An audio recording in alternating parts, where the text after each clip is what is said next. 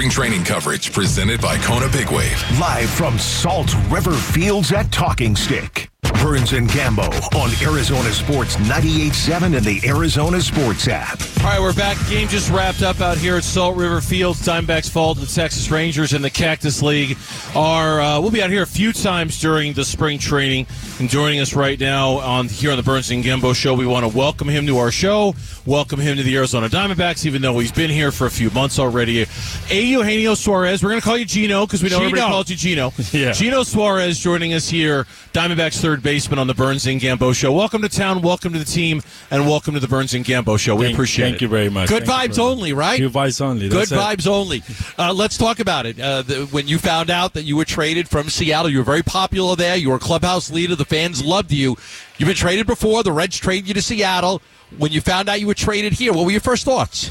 I mean, um, at the time I was on vacation down in, in Mexico with my family. I was for the um, uh, Thanksgiving, so I was I was in, on the pool at the moment when I got the call from uh, uh, Jerry Dipoto? Jerry Dipoto from Seattle Mariners, and uh, the, the my first thought was okay, something gonna happen right now. Uh, let me ask this call and. Um, yeah, obviously that, that was the, the, the so you're in that trade. Mexico. You're Yeah. enjoying the pool Yeah. with your family, Yeah. and the phone rings, and it's the GM of the.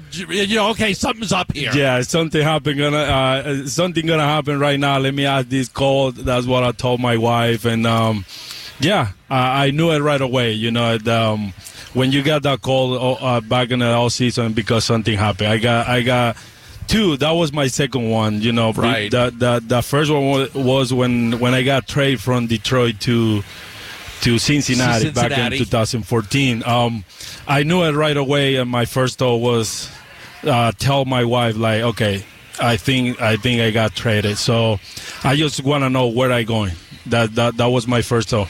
So you get out of the pool. Yeah, Your get- wife looks at you and she's like, "What's going on?" Yeah, that that was exactly the, uh, what she she told. Um, yes, I told her yes, uh, I got traded to Arizona Diamondback, and we was on shock like, okay, Arizona. I know that I know that, uh, that they just they just uh, lost, Lost the in World Series. and uh, now I'm part of that thing. I was, you know, I was really happy. I understand that this game. I understand the business, and uh, my thought was, okay, it's time, it's time to help the to to, to win. To win the World Series, back to the World Series, uh, winning this year. You you, uh, you you talk about it. It it you've been around this game a while. Have you gotten to the point where you don't get that emotional when something like that happens? When you get traded, even though you're on holiday and it's Thanksgiving, it sounds like you weren't like upset or bothered. Like it's like okay, that's part of the business, right? Yes, you know, you you. I, I wasn't that in that moment. That I wasn't that on that point in my career that uh, I know that something can happen to the, tomorrow or Yeah. today, and uh, I already know. And uh, you know, obviously, uh, we got emotion because you know you don't want to leave the the the city who who welcomed me. Um, with the open hands. You Yeah. know, Seattle Seattle did a lot for me, and uh, uh, I mean, uh, I got a lot of friends from Seattle now. The last two years was fine, and uh, but uh, at the same time, I understand the business, Yeah. and you know, I got I got to turn the pace real quick, and uh, that's, that was that was my thought. We got to know your former Seattle teammate, now your current teammate here with the Diamondbacks, Paul Sewald, really well. We had him on the show a lot last year, and I remember he tweeted out on put on social media after the trade, "Oh, Diamondback, you're going to love this guy. We love this guy. He big personality, lot of fun, great in the clubhouse, one of the key guys there. Do you feel like that's something that you bring to the table when you join a baseball team? Like I'm, I, I that you've got that kind of that comes with you." Yeah, I got that natural. You know, I try to be um, the best, um, the best Gino Suarez on the field, off the field, in the clubhouse. I always happy. I always smile. It, it doesn't matter what what happened in the game. I always gonna be my best face. I mean, my best smile. And you know, I understand this game is so hard, so I gotta enjoy it a lot. And I've been around for a long time, and uh, now I understand it's not just be good on the field. You know, you got to be good on the off the field, Yeah. on the clubhouse. You know, you got to be uh, more. Um, human beings. You got you know like it, it, it's, it, it, this game is so hard, so you got to enjoy. it. And I try for the last eight years. I've been, you know, I got hard times, but uh, I, I, I, at the same time, I, I try to turn the pace real quick and be ready for the next day, and always happy. Enjoy the moment, enjoy the, the talent that God gave it to me. That that's more important to me. You know, that, that's why I always gonna be on the same on the same level. Yeah. Third base was a black hole for this team last year. It was a real. They got very little production out of third base. They had Evan Longoria, um, and it's you know he's a veteran. He gave a lot to the clubhouse, but it just it just didn't really work out uh, their platoon. You played 162 games last year. Like your durability, I mean, that's impressive. Nobody plays 162 games. I doubt that Lovullo's going to let you play 162 this year. He likes to rest guys. We already had that conversation. You know, um, I like to play. I like to be in the on the field. I like to compete every day, and uh, I put my my body in check. It's more important to me. You know, be healthy and uh, you know. Um, give my 100% every day on the field is is what I want to do uh, for the team and for the fans and and you know and I already got that conversation with uh, Torey and, and what he what he say? He say he gonna be. I mean, he he, he think the same way, but we, we're gonna see how how the the season going. So Yeah. um, I mean, I told him I'll be ready to play every day. So every time you need me, I'm gonna be there, and I go and I give you my hundred percent. So what's going to happen the first day you get to the clubhouse at 1:15? You go in, you walk into the club, you look at the you look at the uh, the lineup, and you see you're not in the lineup. Um, he already see my face when he told me that, and uh, he told me like, "Yeah, you, see, I saw your face," and uh, Okay. you know, um, I mean, I expect to be every day on the field, but he's the boss. He's, you know, he he's the guy who who make the lineup, and I gonna respect that moment. I just tell him like, "Hey, Yeah. I gonna be there 162 game plus the playoff and plus a World Series and everything. But if you need me, take a day off. I'm open too. But even on, on the day off, I'm gonna be ready on the dugout for late, you know, late pinch hitter or yeah. defense, whatever Yeah. the name. You know, that that's me.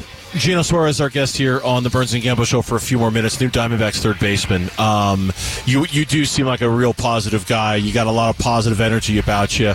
Um, I hate to ask you about this, but I know it's something you want to work on, and that's your strikeouts. And I read some comments from you over the offseason, knowing that that's that's a number that you you want to work on. How are you going to work on that? How do you plan to attack that this offseason and this spring training? Maybe cut back on the case. I mean, like you say, I've been I've been working hard on the last few years. It, it been my problem, you know. it- It's not a secret. Everybody knows that, and um, you know, I just try to make it simple this year. Try to see a ball longer than I can, and try to pull the ball and play. I know that that uh, I had the ability to hit a ball hard all the way the field, but um, I just want to be more.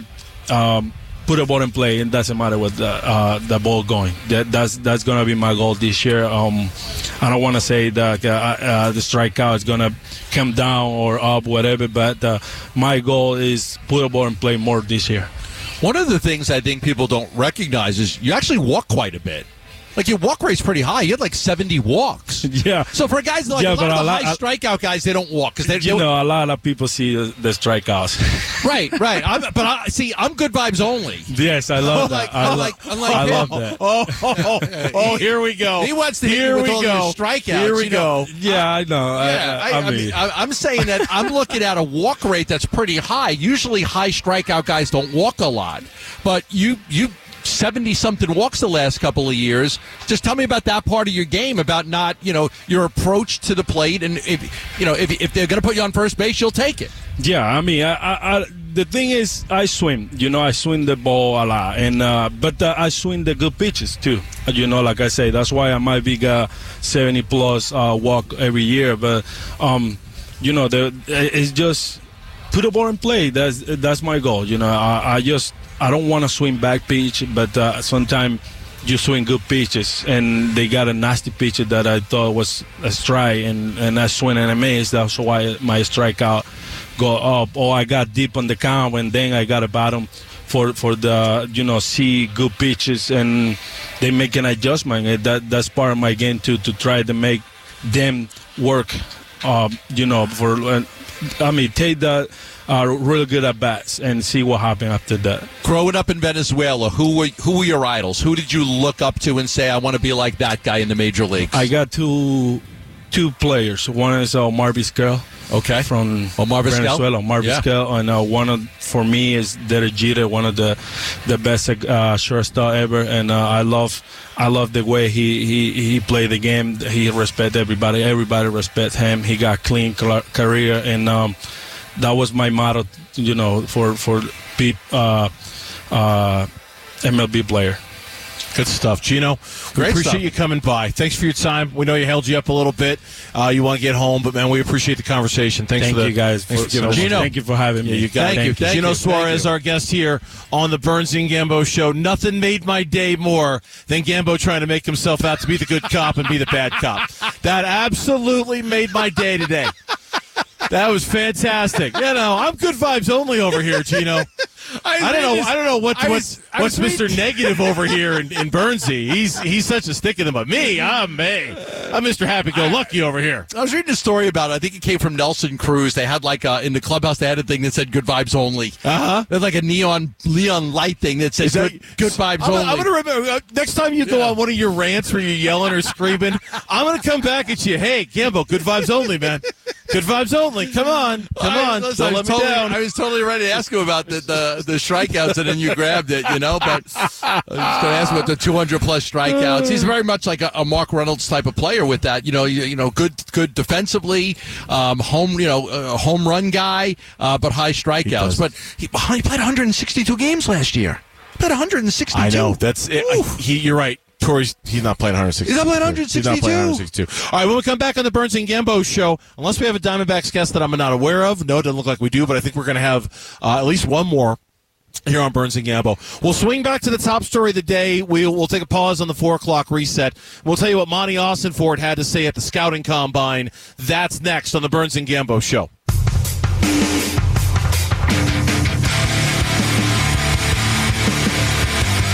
Hey, it's Luke. After our first trip out to Salt River Fields this season, what's in store for the D backs in 2024? We get going tomorrow at 10 a.m. It's Wolf and Luke on Arizona Sports. All right, welcome back. It's uh, the Burns and Gambo show. Me, the bad guy, Gambo, Mr. Good Vibes Only That's here on. Arizona Sports, the local sports leader. Good vibrations. I mean, I don't necessarily love what just happened there. That's fine. That's fine. I'll be whatever the show needs me to be. If you don't have the guts to ask Gino Suarez about his strikeouts, I'll do it. I'm just saying, I'll do it. I, if I got to be the guy, I'll be the guy. You know, that's fine. I can wear that. I got no problem with that. exactly. Yeah, uh, Diamondbacks lose today to the Rangers out here at Salt River Fields. We just wrapped up a What, really a, good what a likable guy, though. like, I just want to bring that. Like, I mean, we've never talked to him before. Um, what a likable guy! Very I can see so. why he's a. I can see why he's a clubhouse leader. Yeah, yeah, very much so. I mean, he he kind of he kind of had like a Danny vibe off of uh, Ted Lasso, right? A little bit like just Oh, yeah, yeah, yeah, really yeah. super upbeat, really Danny Rojas. positive. Yeah, he was smiling the whole time. Um, it was it was I. Like I said, Paul Sewald tweeted out, "Oh man, we're, you're gonna love this guy. You're gonna absolute when they got him back Yeah. in Thanksgiving. You're gonna love this guy. You're not gonna like him when he goes 0 for 4 with three strikeouts. Well, it's gonna happen. leaves six on base. It's it's gonna happen, um, but he does address what was a big time need for the Diamondbacks. There's no question about that. I can't that. wait till he walks in the clubhouse and sees he's not in the lineup in the fifth game of the season. Well, I, Because Lovullo's like, well, yeah. Remember the one I one got to thing. give you a breather. So we're a weekend, Skip. the one thing about Torey is he always makes sure he gives a guy a heads up. Like a game in advance, like hey, just letting you know. It's, so it's not like Yeah. he's gonna know his name's not on the lineup. card. He already see in my face when he told me that.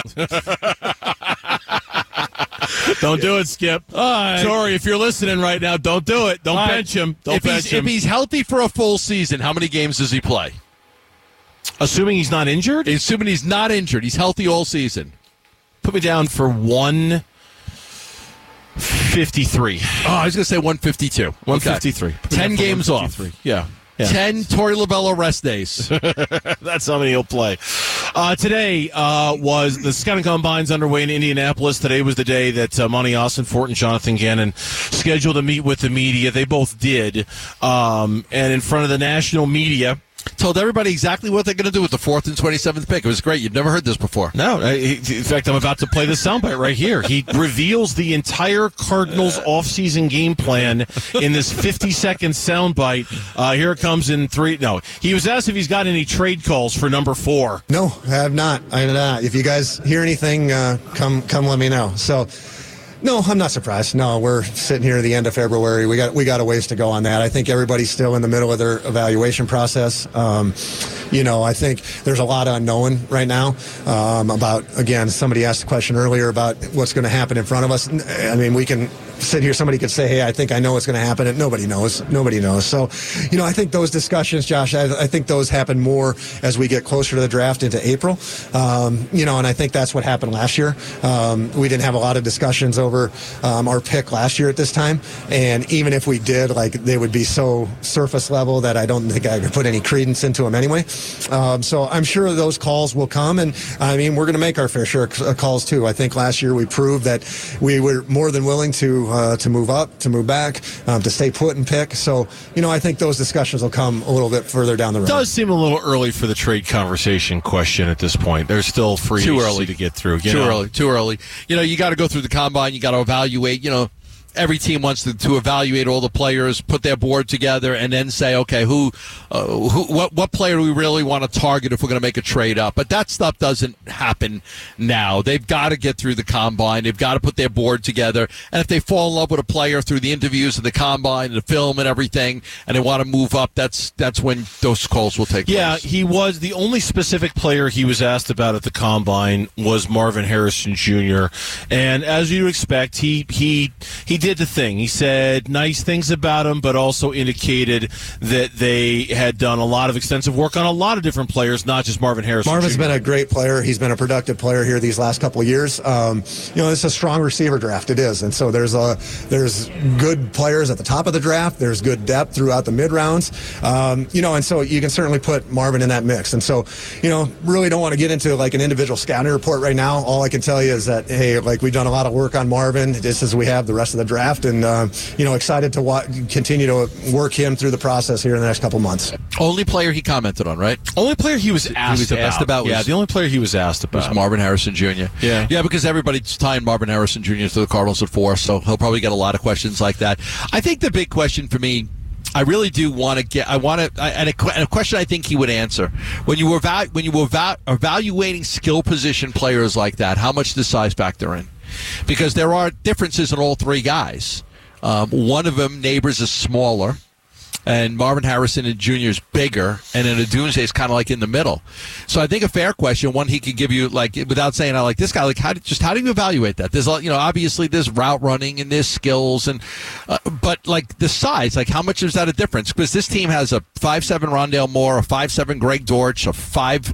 You know, nine Hollywood Brown. We don't know if he's coming back or not, but you know what I'm saying. They don't Yeah. have any size at the position. So I, I mean, that's something I'd like to find out about in his evaluation process with skill position players, his size. Because he didn't draft, you know, last year he drafted Michael Wilson, who's got some size at six two, but we haven't seen him really like, you know, the first round pick was an offensive lineman. So it's going to be interesting to see how he targets running backs and, you know, wide receivers in the future. Now, first up before the draft is free agency, and you know, Monty was on last week with Bickley Marotta on Newsmakers Week, and, and he kind of said, "Look, it's free agency is dangerous. That there's you, you overspend, and and you're not really sure what you're going to get. It's it's you, you, you take this risks with players." Today, he was asked about it. He called it a challenge. free agency is is um, you know it's a challenge every year. You know I think it's it's um, there's a couple components to it. It's it's understanding the evaluation of the player and evaluating the player how he fits our our specific schemes, right? Um, but then take it a step further. There's a valuation of the player that uh, a marketplace goes into determining you know what the league values those players at, and so it's really twofold. It's the evaluation and the valuation in free agency, and so you know I think those are things that we're ongoing right now. We went through free agency meetings with the coaching coaching staff last week. Um, was great to get their input, and you know I think that over the next couple weeks here, I think that the the marketplace really once we get into that that the legal tampering period, whatever that means, um, you know I think I think the market then starts to declare itself, and so then I think when you marry those things, that if there's an evaluation that we like, and then the market says the value is a, a place that we like, um, we're going to strike, and we're, we're It's the value that I'm interested in because a lot of the names that the Cardinals, and you sent me a story today linking the Arizona Cardinals potentially to Brian Burns if he hits free agency and Josh Allen, Josh not Allen. the quarterback, but the edge rusher Josh Allen. If those two guys do Yes, get to make sure you make sure you. Oh yeah, I got to make sure we're clear that about because the car. We don't need the Cardinals sending out another. Yeah, You know, Our- no, we got our franchise tomorrow. quarterback. Did you Yes. have a reaction to that? By the way, did you? Did you? Did you? I didn't. I mean, I, I mean, I was off yesterday, Yes. so I, you know, I, I was wasn't ultra focused on it, but I, I mean, I heard about it. I didn't see it. I guess it was three photos of Kyler Murray. The only thing that I, I thought of was that there is some rumor going around about the Cardinals with a quarterback. I didn't know what the rumor was. Yeah. Now later on, there was something that came out about Bo Nix that they were evaluating Bo Nix, and maybe that's why. But that would make be the only reason to me why they would do something like that is there is some crazy rumor going around about the Cardinals and a quarterback, and they kind of want to squash it. Yeah, I, it was curious to say the least. And we talked about it a little bit yesterday, but it was curious. Anyway, back to the point. Josh Allen, Brian Burns, uh, two high price free Heavy- agencies. It's just uh, too expensive. Yeah. Good players just so expensive. I just don't know how, you know, I just don't see them going, like, at this point, going all in on one guy. When we come back on Burns and Gambo, is the league going to move away from all of these giant offensive nights in the NBA? And if so, is that going to hurt how the Phoenix Suns put their roster together? We'll tell you what we think next on the Burns and Gambo show.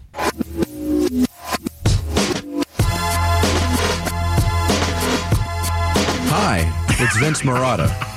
Join us on Wednesday. We'll talk about the latest going on at the scouting combine in Indianapolis and what Jonathan Gannon and Monti Ossenfort had to say about it starting at 6 on Arizona Sports, the local sports leader. All right, back here on the Burns and Gambo show, I'd still like to know what all of is so that funny? is all about. I, I, don't- I don't Hi, know. it's Vince Marotta. Uh, I don't. I don't know. I don't know what that's all about. Uh, Jerry Colangelo on last week with on Newsmakers with uh, Bickley and Marotta, and he was part of, and you referenced this earlier, several several years ago when Jerry was still. I mean, he's prominent in the league, but he was like really prominent in the league. They kind of went to him and said, "Hey, our our game has gotten stagnant. Our game has gotten boring. Um, it's too much defense, not enough offense." what do you think we should do? And Jerry put together some really smart basketball minds, and he said, We tried to fix it. I was pleased with the developments. What we didn't know or could have projected is how the three point shot would become such a. I thought it would be a home run element. You know, it's a way to come back in the game when you're you're you're down. You know, the the ball goes up an opening tap, and someone comes down and shoots a thirty footer. That's that's it. That's You know, it. Yeah. So um, that part of it, I I'm not happy with. You know, I wish there was more control over that. And there's one more from Jerry on kind of the changes, you know, the high offense in the NBA and what it might mean. Being in Indianapolis uh, for that weekend, although I didn't see any of the events, uh, I was busy with uh, things I had to do, press conference and uh, a breakfast meeting. Um, I, I just think that uh, they have to take a hard look at the weekend and really do more than tweaking it because I didn't like what I saw. All right, so that's him talking about the All Star break, but the first cut he was talking about offenses in the NBA. Yeah, I, I just real quick because I the All Star game. I'm sure you talked about it yesterday. It's going to come to Phoenix in 2027. Yeah. Did you guys talk about like how different it may look? Oh yeah. Oh, we were. Because it may be a lot. we were different. trying to figure out like, I mean, it's never a bad thing to get an event like that, right. but given how widely criticized this last All Star weekend was, I hope it looks vastly different. I, I mean, I hope Adam Silver and his crew gets together and does something different with the weekend to make it better because, you know, I'm not going to say I don't want it. Certainly I do want it to be here, but I, I it's got to change. It can't be what it, may was look, a couple of It may look a lot different. Yeah. It may look a lot different. Now, as far as the offenses are concerned, it, you know, players adapted. Like you put in this rule, and you can score three points, and they kind of figured out that like if we take enough of these things, it, it's going to add up to a, a lot better than. And we hit thirty five percent of them. It's going to be a lot better than if we hit a bunch of two pointers. So whatever they did, they, they didn't make the three point line far enough, or they changed the rules defensively. The offensive numbers this year are staggering in the league. I mean, just look at the sixty point games, the seventy point games. I mean, and the amount of an amount of scoring just in the league in general, to the point where like they probably are going to look at what they could do to try to bring scoring down because it's just it's too much. I mean, I sent you a story today on all the numbers about like the, the shattering records and breaking records and the amount of points per game that these teams are putting up. And it's not just the All Star game we're talking about. We're talking about regular season basketball games. Yeah, 73 from Luka, 70 from Embiid, 64 for Giannis, 62 for Booker, 60 for Karl-Anthony Towns. Keep in mind some of these point totals. Like I know Booker's 62, uh, it was in a loss. Karl-Anthony Towns 62 was in a loss. Steph Curry 60 was in a loss. Giannis had a 54 point night. Devin Booker had a 52 point night. The the article in question kind of said like 70 is the new 50. right. Right? Like it used to be a big deal Right. in the NBA when you score 50 in a game, and now it's like 70 is kind of the new 50 when it comes to, oh my God, he had how many points? Yeah. And the problem is, and I thought this was a really. I saw the same story. I, I, I didn't think much of it other than, okay, yeah, scoring's up. I thought about if they, what I thought about was if they change the rules, how's that going to affect the Phoenix Suns team that was built on offense? The Suns built this team based on the current rules. If they change the rules, which obviously they're looking at, I mean, they even in the article it even says um, that Joe Dumars, the league's executive vice president and head of basketball operations, they are reviewing whether the game is tilted too far offensively and what they can do to change it. And, and I I didn't think of that, and I'm glad you did. Here's my response to that. I certainly it would affect the Suns because the Suns were built to run offense, not defense. There's no doubt about that. Right. What is one of my top complaints about the Phoenix Suns? It's- Turnovers? well, that. But on They on don't offense, shoot enough threes. They don't shoot enough threes. They don't shoot enough threes. They don't shoot enough 3s uh-huh. And so I wonder if rule changes that might come down in the NBA are aimed more for teams like that, that maybe it wouldn't hurt the Suns as much as we think because the Suns aren't going bombs away from three every single night. They took 40 the other day against the Lakers, and it was like a revelation. It was like, I, I didn't even know they knew how to take that many three pointers in a game. We always talk about they need to take more. Yeah. They need to take more. They need to take more. I think because they don't take that many, if they were to change the game somehow, I don't know if it would impact the Suns team that really relies more on this mid-range jump shot. Now, mid sometimes to their detriment. Honestly, sometimes it's like too many. I, you and I, the math game. Yeah, you and I were both reading a story today about the Suns and said, "Man, they take an awful lot of long twos. It would sure be better if they just made took threes instead of all these long twos that they're taking." There are two, there are two things in in the, the column about the, the scoring that really stood out to me. It says the league's record for effective field goal percentage that counts threes as 1.5 field goals to reflect their added value has been broken in eight of the past nine seasons. And it also says, and, and this is interesting, turnovers, turnovers, which we talk about the Suns a lot with turnovers. 13.4 per game across the NBA this season, lowest rate since they started tracking it in 1970. We talk a lot about the Suns turning the ball over a lot, but around the league, the turnover, just the game's better. The players are better. Well- Play- the players, the players are just better. It's also hard to turn the ball over when you're jacking up a three pointer with 18 seconds to go on the shot clock. It's true. Right? It's true. You don't have time to turn the ball over. I'm Yeah. dribbling it down, and if I'm lucky, there's one Right. pass, and I'm just jacking it up. It's a lot easier to turn the ball over when you're trying to pound it inside to Yes. David Robinson, Yes. Tim Duncan, Hakeem Olajuwon, Patrick Ewing, Shaquille O'Neal, and you're trying to get the ball to you know these big centers who are uh, you know uh, in the paint trying to score, and you know you got two defenders on them, and they're tapping balls away for a turnover. You don't get those. I'll be curious to see how much of a reaction overreaction there is by the NBA this offseason to to limit the offense because it does it does feel like in some of these regular season games it out of control maybe that's a little strong but a little too much Or we'd like to see the pendulum swing back a little bit? Maybe. When we come back on the Burns and Gambo show, one of the key guys during the run in the postseason is going to join us next as we're live from Salt River Fields. Andrew Saalfrank going to join us here from our broadcast spot at the D-back Spring Home. That's coming up next on Arizona Sports, the local sports leader. Spring training coverage presented by Kona Big Wave. D-back Spring Training. Live from Salt River Fields at Talking Stick. Burns and Gambo on Arizona Sports 98.7 and the Arizona Sports app. All right, we are live from Salt River Fields here on the Burns and Gambo show. Arizona Diamondbacks lost earlier today to the Texas Rangers in Cactus League action. It's always a pleasure to be out here because we get to go face to face with a lot of the Diamondbacks players. And our next guest, somebody who joined us at least once last year. There might have been a second time too, if I remember right. I'm talking about lefty reliever Andrew Saalfrank, who joins us face to face, person to person. Good to see you. Good to finally, you know, make the connection face to face. Thanks for stopping by. We appreciate it. Yeah, it's a pleasure to be here and pleasure to put put a face with the names, like you said. Yeah. What a remarkable season for you. I mean, do you pinch yourself afterwards? I mean, you started in what, double A Amarillo?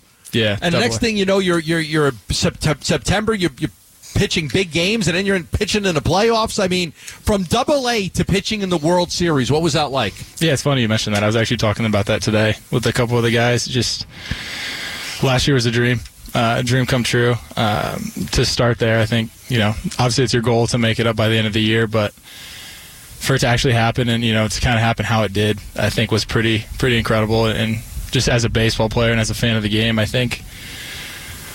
Like you said, just you, you just sit there and you pinch yourself. You get the season's over, you're like it's almost like a blur, right? Yeah, like I- it I- didn't happen. I still don't think it's it's really hit me. Um, kind of what happened last year.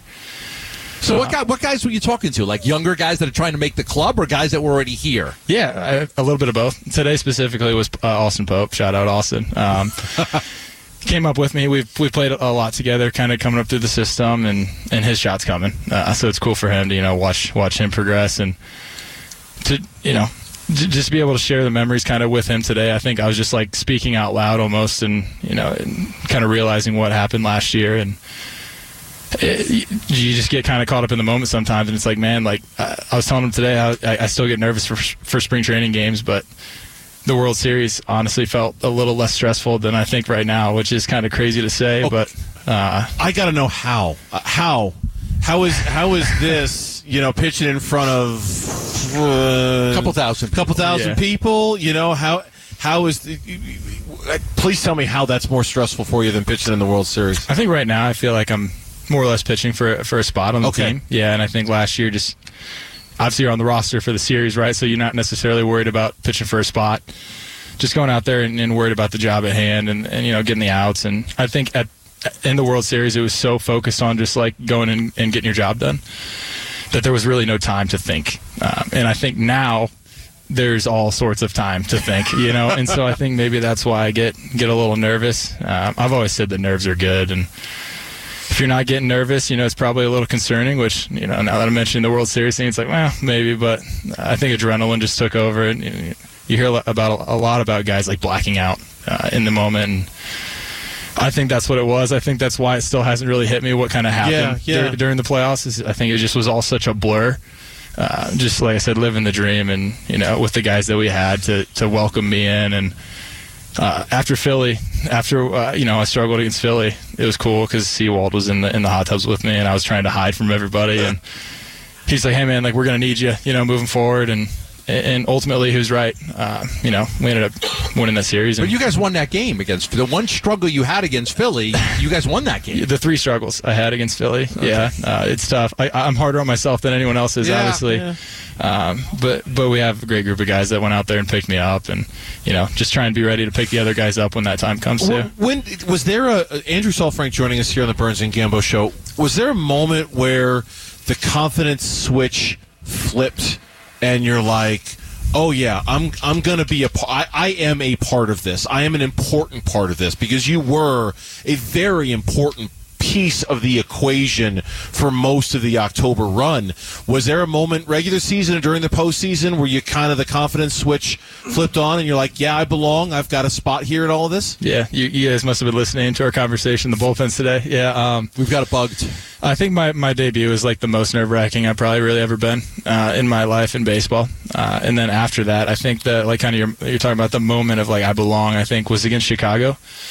I don't remember the situation. Just another blackout event, right? Um, don't really remember the situation, but I just remember like coming out of the bullpen. and It's like the lights hit you, and, that was the first time I was really like, man, the lights really are brighter. Uh-huh. Um, and so that was super cool, just as a kid, you know, kind of coming up through the the ranks of baseball to you know be able to experience that and like actually like have a, a moment where it's like, wow, this is you know this is awesome. Uh, and then I went out there and I don't remember what the situation was, got out of it. Um, and I, I just you don't wa- remember the situation. Yeah, no, you no, no. pitched in ten games in the regular season. You should remember every one of them. Like And I should, yeah. you but- should, right? It's not like you pitched in forty games. yeah, I think just coming off the field and it's just like you just you're out of the game and everything comes. You know, you finally come back down to earth and it's Yeah. like that just happened. You know, and I think that was the first moment for me where I was really like, I, you know, I feel like I belong here. You know, you got some some dudes out. You know, between the first couple outings and.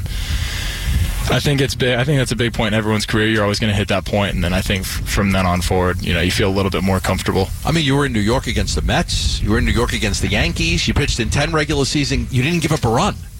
Like when you got to the end of the season, you're like, yeah, my ERA is 0.00. I mean, it had to be something pretty special. Like, oh my God, I just got this opportunity and I took full advantage of it. I pitched in 10 games. I didn't give up one single run. Yeah, no, I, I should have given up more than zero. But you didn't. Yeah, I know. I, you know, you got Thompson and Ginkel and all those guys behind you. Yeah. It kind of bailed me out a little bit, but yeah, I mean, you know, you look at the baseball card, it says zero. It's just a pretty cool feeling. Again, like as a kid, I, I kind of view everything like as a kid and and stuff like that. So you know, pretty pretty unreal situation that you know I went through, and super fortunate. Did you feel at any point in the season with, you know, Chafin obviously struggling, Mantiply being injured, they move on from Chafin. You're looking at the lefty situation when you're in the minors. Are you looking at it and saying, I might be able to get an opportunity here this year? Yeah, I think so. I think it's just as a minor league guy, I think you just do everything you can to put yourself in a position to be that next guy, right? Like there's so many things that go in on the back end of, of baseball and the politics of everything and get on the 40 man and all that stuff. It's it's so difficult and you know, I actually was told some things and it's like, all right, like I'm, I feel like I'm close, you know, and just kind of waiting for that one situation to come up and fortunately for me it did and you know super you know the biggest blessing of my life right you know to get that opportunity and just try to make try to make the most of it and, and run with it and just put my best foot forward Uh, Andrew Saalfrank, our guest here on the Burns and Gambo show. I do remember from the first time we had you on, and you probably know where I'm going with this. Are you still the the, the, the middle of the game snack? Remind me, remind us what that because I, I I was trying to look through my notes to find it and I couldn't find it. So I'm just going to ask you. You you had some unusual middle of the game snack routine. Do you still have it? What was it? Have you altered it? Go. rice krispies and red bull that's that's the key That's right it, there right yeah. there. Um, Okay. every game last year every single game i ate the same thing before every single game A little peanut butter and jelly and banana sandwich Uh, the first couple series paul was like dude you know you're in the big leagues now right and, like i'm sitting there making my own sandwich and i don't know for me it's not necessarily superstition just i'm super sensitive stomach you know and know what works for me uh, I felt good out there Peanut, so, so peanut stop butter, jelly, banana. yep yep And then in the middle of the game, A Rice Krispie Rice- treat. Rice Rice Krispie treat Yep. and Red Bull. Yep. I think it was Rice Krispie in the third, Red Bull in the fifth.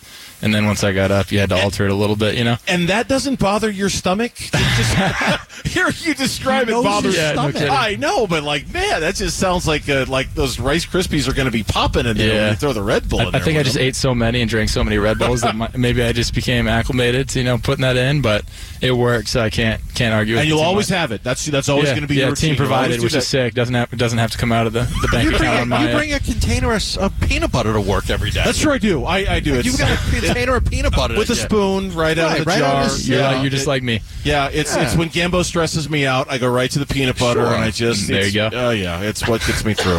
Let me uh, uh, strikeout ground ball guy. That, that's your forte. Strikeout ground. What are you What are you working on? What are you trying to do?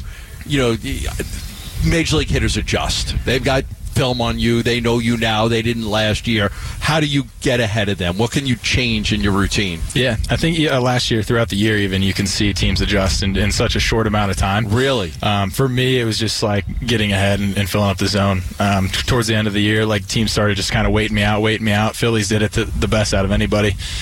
Just kind of let me dig my own grave a little bit. Um, so for this year, going into spring, I think the key uh, amongst everybody, we're on the same page, which is cool. Uh, just fill up the zone, you know, and, and you know make them beat me versus beating myself and there's been a couple pitches in the last couple outings today. I, you know, 0-2 breaking ball, just left it over the plate, hit off the wall, and then the other day, I think it was 2-2 breaking ball over the plate, hit it out. So. Okay, but 0 and, 0 and 2, you've got some, you you could maneuver there. Yeah, yeah. You don't today, need to throw yeah. anything over Today was a bad pitch. Yeah, I mean, the other day it wasn't, you know, the worst pitch, but could definitely be better. So for me, it's like try and get in the zone because I know I'm always capable of getting back out of the zone. So it's just a matter of, you know, making sure that I can, you know, claim the zone as mine early on and then kind of go off from there. Yeah. Good stuff, Andrew. We appreciate the conversation. Nice to meet you face to face after the conversations on the phone. We appreciate you Yeah. coming by for a few. Absolutely. Thank you. Thank you guys for having Appreciate me. it. Andrew Appreciate it. Saalfrank, our guest here on the Burns and Gambo Show. And good luck with the rest of the spring and how everything goes. Yeah, we, Yeah. we appreciate it. Yeah, appreciate it. Thank you. When we come back on the Burns and Gambo Show, live from Salt River Fields, the wide receivers are the topic of conversation at the scouting combine. In particular, whether the guy that everybody thinks is the best in this year's wide receiver class is there a chance he's not the one who goes first among the wide receivers? That's next on the Burns and Gambo Show.